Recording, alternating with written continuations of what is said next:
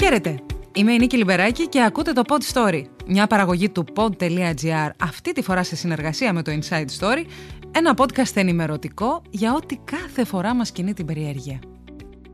Τα δεδομένα είναι το νέο πετρέλαιο, είπε το 2006 ο Βρετανός μαθηματικός και επιχειρηματίας Clive Hubby. Σήμερα, 15 χρόνια μετά, αρκετοί σπέβδουν να τον διορθώσουν. Σε αντίθεση με το πετρέλαιο που είναι δυσέβρετο και περιορισμένο λένε, τα δεδομένα είναι παντού. Το κρίσιμο ερώτημα είναι ποιος, αλλά και πώς αποκτά πρόσβαση σε αυτά. Αν δεν βάλει κανείς το κάδρο και την πανδημία του κορονοϊού, η απάντηση στο ερώτημα γίνεται ακόμη πιο δύσκολη, αλλά και ακόμη πιο αναγκαία. Γιατί τα λέμε όλα αυτά; Γιατί τα δεδομένα, τα δεδομένα μας, και η πανδημία είναι τα δύο βασικά συστατικά του σημερινού pod story.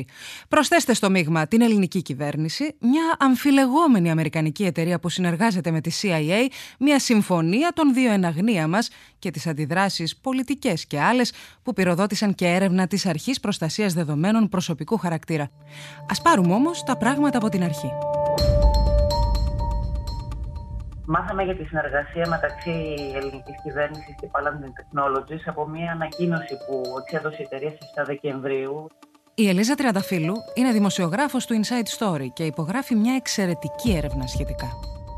Η εταιρεία αυτή είναι εισηγμένη στο χρηματιστήριο της Νέας Υόρκης, οπότε κατά μία έννοια ήταν υποχρεωμένη να ενημερώσει τους επενδυτές για πιθανά έσοδα ή πιθανές ζημιές με ανακοινώσεις ονομάζονται forward-looking statements, οι οποίες είναι μη δεσμευτικές. Τέλος πάντων, μία από αυτές ήταν και αυτή η οποία μας ενημέρωνε ότι υπήρξε στις 3 Δεκεμβρίου ένα conference call μεταξύ ελληνικής κυβέρνησης και ψηλόβαθμων στελεχών της εταιρείας. Από την πλευρά της Ελλάδας συμμετείχε ο Πρωθυπουργός Κυριάκος Μητσοτάκης και ο Υπουργός Ψηφιακής Διακυβέρνησης Κυριάκος Πιερακάκη. Και από αυτήν την ανακοίνωση λοιπόν μάθαμε ότι έχει ξεκινήσει μια συνεργασία με την εταιρεία αυτή από την αρχή της πανδημίας με τη χρήση μιας αρκετά ισχυρής πλατφόρμας που, λογισμικού που έχει φτιάξει η Palantir Technologies, η οποία λέγεται Foundry, την οποία χρησιμοποιεί η ελληνική πλευρά, έχοντας στήσει ένα πίνακα ελέγχου, το πούμε, που σε πραγματικό χρόνο εμφανίζει κάποια στοιχεία που έχουν να κάνουν με την ε, πορεία της πανδημίας και βοηθάει την Επιτροπή Επιδημολόγων για να κάνουν εισηγήσεις και την κυβέρνηση για να, να παίρνει από εκεί και πέρα αποφάσεις. Οπότε κάπως έτσι το είδαμε. Μέχρι εκείνη τη στιγμή, μέχρι δηλαδή να εκδοθεί ανακοίνωση από την Palantir, εμείς ενημέρωση δεν είχαμε. Υπήρξε μόνο μία αναφορά λίγο νωρίτερα και πάλι όχι από ελληνικής πλευράς. Σωστά, σωστά. Ε, ψάχνοντας πίσω, ε, βλέποντας δηλαδή την ανακοίνωση αυτή στις 7 Δεκεμβρίου και ψάχνοντας πίσω, η μόνη αναφορά που μπορέσαμε να βρούμε ήταν από την ε, πλευρά των ΗΠΑ, συγκεκριμένα το σχεδόν τέλη Σεπτεμβρίου είχε βγει μια ανακοίνωση σχετικά με μια αλληλομεκανική συνεργασία στο κομμάτι της επιστήμης και της τεχνολογίας, όπου εκεί υπήρχε μια πολύ μικρή αναφορά στην τελευταία γραμμή ουσιαστικά της ανακοίνωσης, στο όνομα της Palantir Technologies και μετά πάλι το Νοέμβριο ε, σε ένα tweet του πρέσβη των ΗΠΑ στην Ελλάδα, του Jeffrey Pyatt, όπου με αφορμή μια ε, τηλεδιάσκεψη που είχε με τον Έλληνα Υπουργό Υγείας, τον Βασίλη Κικίλια, έλεγε ότι είναι πολύ χαρούμενος που συνεχίζεται η συνεργασία ΕΠΑ Ελλάδα στον αγώνα κατά του COVID και εκεί αναφερόταν συγκεκριμένα και στην Palantir Technology ως mention στο tweet, δηλαδή χωρίς περαιτέρω λεπτομέρειες. Η Ελπίδα Βαμβακά είναι πρόεδρος της Homo Digitalis, της οργάνωσης που ανέδειξε το θέμα ως τώρα δεν γνωρίζουμε τίποτα για τις υπηρεσίες που παρέχει η Palantir. Είναι μια συνεργασία ε, μεταξύ δημοσίου και ιδιωτικού τομέα. Και ιδίως στον τομέα της υγείας μπορεί να έχει ένα άμεσο και ζωτικό αντίκτυπο στους πολίτες. Γι' αυτό είναι επιτακτική ανάγκη η ελληνική κυβέρνηση να εγγυηθεί τη διαφάνεια και τη δέουσα διαδικασία που απαιτούν ε, οι νομοθετικές μας διατάξεις. Πιστεύουμε ότι η τεχνολογία μπορεί και πρέπει να διαδραματίσει ένα σημαντικό ρόλο κατά τη διάρκεια της προσπάθειας της αντιμετώπισης της πανδημίας κορονοϊού Ωστόσο, μεγάλα δεδομένα σημαίνει και μεγάλη ευθύνη. Και η αύξηση χωρίς λόγο των εξουσιών της ε, κρατικής ψηφιακής εποπτείας απειλεί σίγουρα την ε, ιδιωτική ζωή. Για τον λόγο αυτό, μάλιστα, προχωρήσαμε στις 17 Δεκεμβρίου σε μια αίτηση ενώπιον της Αρχής Προστασίας Προσωπικών Δεδομένων, στην οποία την παροτρύναμε να ασκήσει τις εξουσίες έρευνας που πηγάζουν από την κείμενη νομοθεσία. Και μας χαροποίησε ιδιαίτερα ότι μία μέρα αργότερα ξεκίνησε μία αυταπάγγελτη έρευνα, γιατί να σας αναφέρω ότι με βάση τον Γενικό Κανονισμό Προστασίας και την εθνική μας νομοθεσία, η αρχή έχει αυτή την εξουσία να διενεργεί ελέγχους, να αποκτά πρόσβαση σε όλες τις πληροφορίες που απαιτούνται και χωρίς κανείς να μπορεί να τις αντιτάξει κάποιο είδος απορρίτου. Γιατί όμως προκαλεί ανησυχία αυτή η συγκεκριμένη συμφωνία; Γιατί η Palantir θεωρείται μια από τις πιο αμφιλεγόμενες τεχνολογικές εταιρείες στις Ηνωμένες Πολιτείες. Palantir, we know, has attracted a lot of attention. They have this idea of a very um, secretive startup that works hand in hand with the CIA, the FBI, um, helping to track down terrorists and criminals. The funding from the, C- from the CIA um, and the early work with the CIA. Palantir is a truly special software company that is arguably the most important software company in the world. Some have expressed concern that your, your clients could actually use Palantir to do evil things. Do you worry about that? Uh, it's always there's always a two-edged uh, part part to these technologies. You know, technologies are are never intrinsically good. Οι δραστηριότητές της καλύπτονται από ένα πέπλο μυστικότητας. Στο πελατολόγιο της χωρούν από τη CIA ως τον Αμερικανικό στρατό και από ξένες κυβερνήσεις ως υπηρεσίες μετανάστευσης. Στο λογισμικό της αρκετοί πιστώνουν ακόμη και τον εντοπισμό του Μπιν Λάντεν. Η εταιρεία βρίσκεται το 2003 και ένας εκ των συνειδητών της ήταν ο Peter Thiel. Ο Peter Thiel λοιπόν ήταν επίσης συνειδητής στην PayPal, την οποία τη γνωρίζουμε όλοι, είναι ένα πολύ αξιόπιστο μέσο πληρωμών. Μετά το 9-11 λοιπόν σκέφτηκε ότι θα μπορούσε να χρησιμοποιήσει τον τρόπο που αξιοποιούσε η PayPal για να βεβαιωθεί ότι δεν γίνονται παράνομες ή παράτυπες ε, συναλλαγές μέσω, μέσω της πλατφόρμας της για να εντοπίσει οι τρομοκράτες κτλ. Κάπως έτσι λοιπόν δημιουργήθηκε η Palantir, η οποία πήρε το όνομά της από τον άρχοντα των δακτυλιδιών και τις κρυστάλλινες σφαίρες που χρησιμοποιούσαν οι ήρωες για να επικοινωνούν μεταξύ τους και να βλέπουν τι γίνεται σε άλλα μέρη του κόσμου. Όπως είχε πει ο Διεθνή Σύμβουλος της Palantir, ο Άλεξ Κάρπ, ο λόγος που φτιάξαμε την εταιρεία μας ήταν για να υποστηρίξουμε τη Δύση. The core mission of our company always was to make the West, especially America, the strongest in the world for the sake of uh, global peace and prosperity. Πολύ μεγάλο μέρος του πελατολογίου της Palantir είναι ακριβώς αυτό, είναι κρατικοί οργανισμοί, κρατικές υπηρεσίες, ε, ξεκινώντας από την ΕΠΑ και πλέον επεκτείνεται και σε άλλα μέρη του κόσμου, στην Ευρώπη ξεκαθαρίζοντας βέβαια ότι δεν σκοπεύουν να παράσχουν λογισμικό και υπηρεσίες ή γενικότερα να δραστηριοποιηθούν σε χώρες που θεωρούνται εχθρικές για τη ΣΥΠΑ όπως είναι και τους συμμάχους των ΗΠΑ όπως είναι ας πούμε για παράδειγμα η Κίνα και η Ρωσία. Η κριτική που έχει ασχηθεί στην Palantir είναι ότι ακριβώς επειδή έχει αναπτύξει κάποια αρκετά ισχυρά εργαλεία τα οποία βοηθούν στην ανάλυση μεγάλων συνόλων δεδομένων, τα οποία τροφοδοτούνται από τους πελάτες τους, είναι ότι οδηγεί σε ένα, στο πούμε, φακέλωμα των υποκειμένων, των στοιχείων εννοώ, και αυτό είναι λίγο προβληματικό, όπως ας πούμε είδαμε ότι έγινε σε, σε, σε διάφορες περιοχές στην Αμερική, όπου το εργαλείο αυτού της Palantir υποτίθεται ότι προέβλεπε ποιος θα ε, εγκληματούσε ανάλογα με τις γνωριμίες που είχε ή που μπορεί να είχε με εγκληματικές ομάδες. Οπότε ε, γίνεται λίγο δυστοπικός ο τρόπος που χρησιμοποιείται αυτό το, το εργαλείο. Εταιρείες, ας πούμε, το είχαν χρησιμοποιήσει για να κατασκοπεύουν υπαλλήλους τους ή να προβλέπουν αν πρόκειται να, να υιοθετήσουν κάποια συμπεριφορά που θα ήταν βλαπτική ως προς την εταιρεία. Οπότε αυτό είναι το, ένας από τους βασικούς λόγους που θεωρείται αμφιλεγόμενη και σκιώθησε ότι επίσης στελέχη της έχει αποκαλυφθεί στο παρελθόν ότι είχαν εμπλοκή στο σκάνδαλο της Cambridge Analytica με το Facebook και τη χειραγώγηση ψηφοφόρων. Ένας άλλος υπάλληλός της ήταν πολύ πρόθυμος να συμμετάσχει σε μια καμπάνια κατά του, του Wikileaks. Αυτά όλα είναι πράγματα τα οποία μας προβληματίζουν όταν βλέπουμε μια συνεργασία της ελληνικής κυβέρνησης με μια τέτοια εταιρεία. Behind me you see a group of protesters who are protesting against Palantir. Μιλάμε για μια εταιρεία που στα σπίτια των ιδρυτών της έχουμε ε, ακόμη και διαδηλώσεις.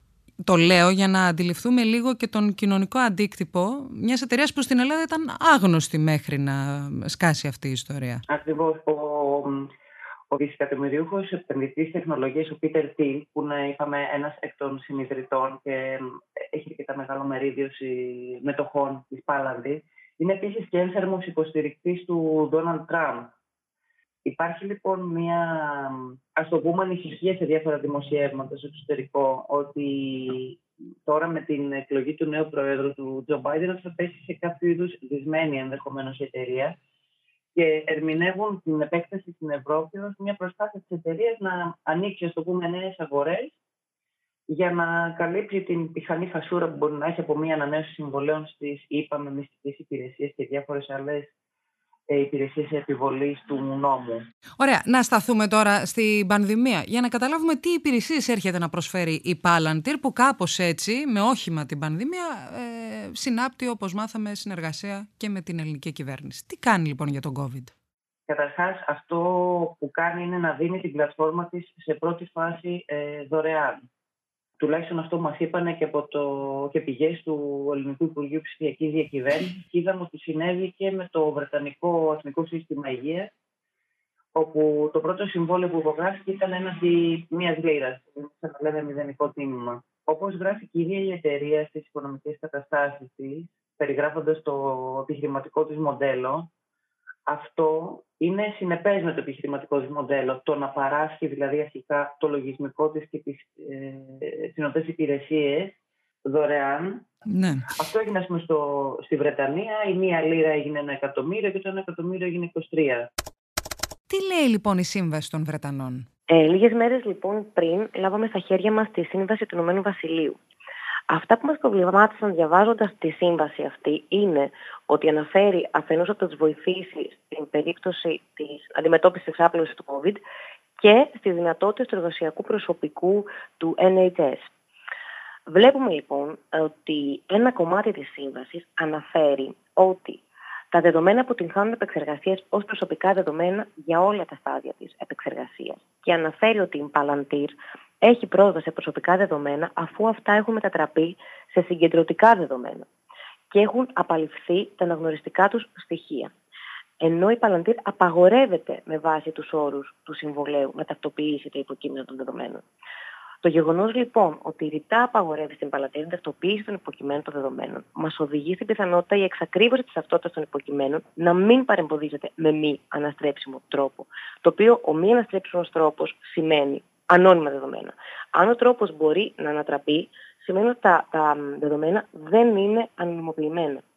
Επομένως, αυτό είναι μια πολύ μεγάλη προβληματική, καθώς επίσης και το γεγονός ότι δεν υπάρχουν ε, διαδικασίες ελέγχου. Δεν υπάρχει δηλαδή ο τρόπος ο οποίος θα ελέγχεται. Λέμε λοιπόν ότι από τη στιγμή που η σύμβαση λέει απαγορεύεται να ταυτοποιήσετε, λέμε ότι στην πράξη αντιλαμβανόμαστε ότι είναι εφικτό κάποιος να ταυτοποιήσει. Ακριβώς. Δεν γίνεται να το απαγορεύει. Θα πρέπει να μην μπορεί να το κάνει. Και όταν μιλάμε για μια εταιρεία τόσο δυνατή, καταλαβαίνεις ότι για να μπορεί να το αναστρέψει, σίγουρα θα μπορεί να το κάνει. Άρα, άρα εξαρτάται, άρα τα πάντα εξαρτώνται από τη διάθεση της εταιρείας αυτής που έχει το συγκεκριμένο παρελθόν, τη συγκεκριμένη πορεία, από τη διάθεση να σεβαστεί την υποχρέωση που έχει αναλάβει να μην ταυτοποιήσει. Ακριβώς. Ένα δεύτερο κομμάτι αφορά τι δυνατότητε του εργασιακού προσωπικού και διαφαίνονται παραπάνω από 100 κατηγορίες προσωπικών δεδομένων, οι οποίες όμως έχουν λογοκριθεί δημοσιευμένη σύμβαση. Άρα δεν τις ξέρουμε. Δεν τις ξέρουμε. Ξέρουμε ότι είναι πολλές κατηγορίες προσωπικών δεδομένων. Ακριβώς. Ε, το σχόλιο μας λοιπόν σε αυτό είναι ότι θα έχει πολύ ενδιαφέρον να δούμε όταν δημοσιευθεί και έρθει στο φως δημοσιότητας η ελληνική σύμβαση, αν και το δικό μας προσωπικό υγείας, οι γιατροί του ΕΣΥ για παράδειγμα, το νοσηλευτικό προσωπικό, και τα δικά τους προσωπικά δεδομένα αποτελούν μέρος αυτού του δωρεάν πακέτου που πήραμε τον Απρίλιο, ή για παράδειγμα αυτές οι υπηρεσίες είναι πρόσθετες για το Ηνωμένο Βασίλειο. Οπότε, σε γενικές γραμμές, αυτό είναι το κομμάτι που είδαμε και μας προβληματίζουν στη σύμβαση του Ηνωμένου Βασιλείου. Αυτή η εταιρεία λοιπόν συνεργάζεται όπως μάθαμε όχι από την Ελλάδα αλλά από την εταιρεία με την ε, ελληνική κυβέρνηση. Αυτή η συνεργασία σε τι συνίσταται, τι λέει η κυβέρνηση; Αυτό που λέει η κυβέρνηση μέσω πηγών, δηλαδή το λέει ανεπίσημα, ε, είναι ότι τα στοιχεία που αντλούνται είναι τελείως ε, ανωνυμοποιημένα, ότι αφορούν κυρίως κίνηση πληθυσμού, όπως μετακινήσεις στα λιμάνια, στα διόδια, κατανάλωση βενζίνης και ότι μάλιστα αυτά τα στοιχεία θα ανέβαιναν και στην ε, πλατφόρμα των ανοιχτών δεδομένων του δημοσίου. Πράγματι, εκεί ανέβηκαν κάποια στοιχεία, τα οποία δυνατούμε να καταλάβουμε πώς μπορούν να βοηθούν τους επιδημιολόγους και την κυβέρνηση να πάρουν αποφάσεις σχετικά με, το, με την επιβολή την άρση του lockdown σε όλη τη χώρα, διότι είναι πολύ φτωχά τα δεδομένα που ανέβηκαν, έχουν να κάνουν και κυρίως με την Αττική. Επίσης, επιμένουν ότι τα δεδομένα αυτά είναι ανωνυμοποιημένα, το οποίο σημαίνει ότι δεν μπορεί να εντοπιστεί το υποκείμενο των ε, δεδομένων αυτών, δηλαδή το άτομο στο οποίο αφορούν. Ωστόσο, δεν είμαστε τόσο σίγουροι γι' αυτό. Υπάρχει μεγάλη περίπτωση δηλαδή να είναι ψευδονυμοποιημένα, που όπως σε αυτή την περίπτωση μπορεί να ταυτοποιηθεί το υποκείμενο των δεδομένων. Γι' αυτό κιόλας ε, θα θέλαμε να δούμε ακριβώς τη σύμβαση.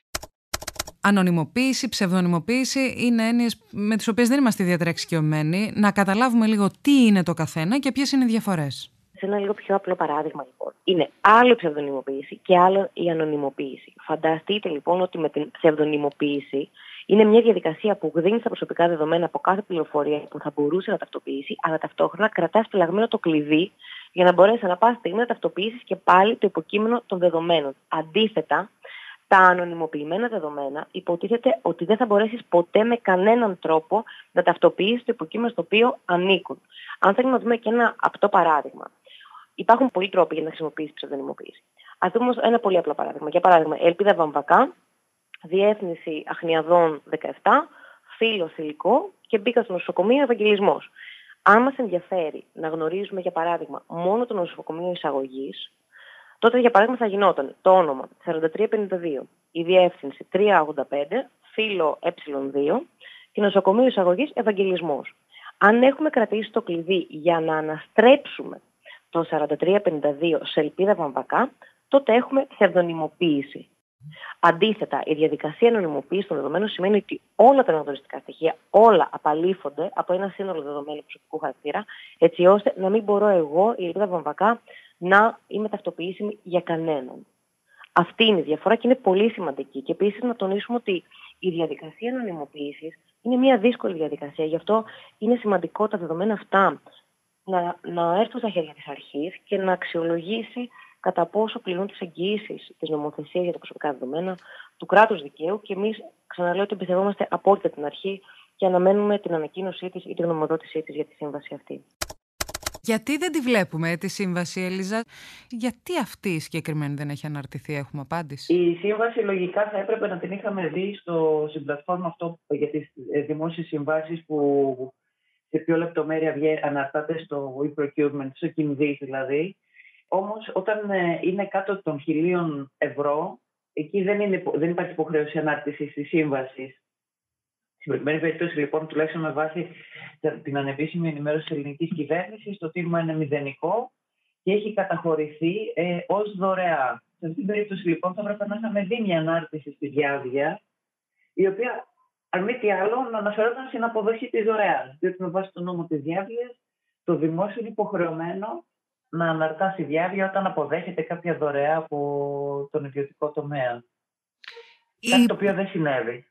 Η Πάλαντιρ σας έχει μιλήσει; Απευθυνθήκαμε, στείλαμε ερωτήσεις στην εταιρεία, αλλά δεν λάβαμε κάποια απάντηση.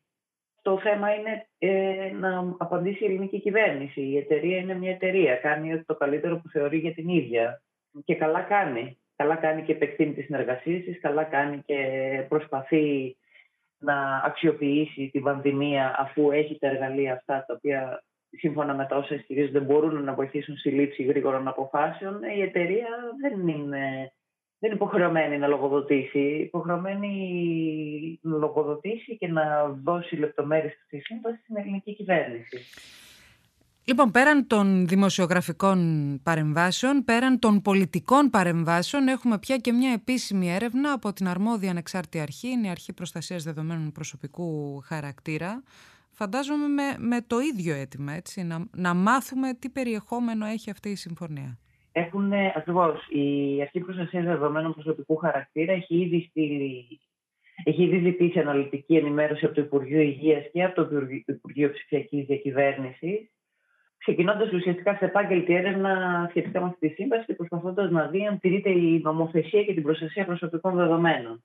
η έρευνα αυτή καθ' αυτή δεν σημαίνει προφανώς έτσι, ότι δεν τηρεί την νομοθεσία, αλλά προσπαθεί να μάθει τι στοιχεία αντλούνται, σε ποια μορφή ακριβώς αυτά είναι, αν είναι συγκεντρωτικά όπως ε, αν είναι συγκεντρωτικά ανωνυμοποιημένα, όπως λέγαμε πριν, ή ψευδονυμοποιημένα. Είναι από εκείνες τις περιπτώσεις που πράγματι δεν μπορεί κανείς να, να πει εκ των προτέρων αν εδώ συμβαίνει κάτι περίεργο ή όχι. Αυτό όμως που επιτείνει την ανησυχία όλων και την περιέργεια όλων και την ανάγκη να μάθουμε την κάνει πιο επιτακτική είναι το γεγονός ότι όλη αυτή η ιστορία έχει καλυφθεί από, από ένα πέπλο μυστικότητας χωρίς να καταλάβουμε, γιατί αυτό πάντα ε, οξύνει κάπως την, ε, την ανησυχία μας. Σωστά, σωστά.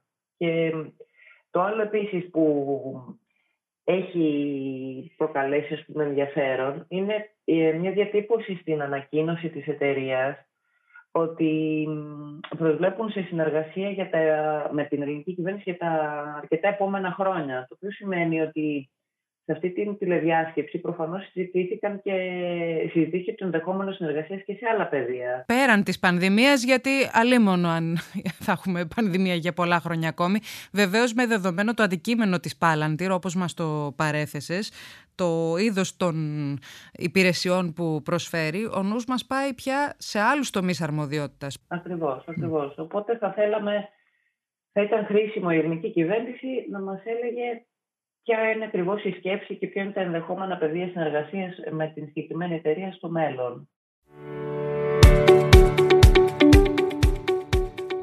Η Palantir Technologies λοιπόν ήρθε και στην Ελλάδα χωρίς ακόμη να γνωρίζουμε τι ακριβώς έχει συμφωνήσει με την ελληνική κυβέρνηση. Εν μέσω πανδημίας και εμβολιασμών, πέρα από τα ανώνυμα δεδομένα των μετακινήσεών μας, για τα οποία μιλούν οι αρχές της χώρας, υπάρχουν και τα εξαιρετικά ευαίσθητα και απολύτως προσωπικά δεδομένα που αφορούν την υγεία των πολιτών. Τα ερωτήματα έχουν τεθεί, οι απαντήσεις εκκρεμούν.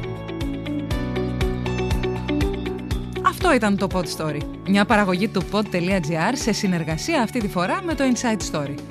Για να ακούσετε και άλλα επεισόδια μπείτε στο pod.gr, στο Spotify, στο Apple Podcast, Google Podcast ή σε όποια άλλη εφαρμογή ακούτε podcast από το κινητό σας.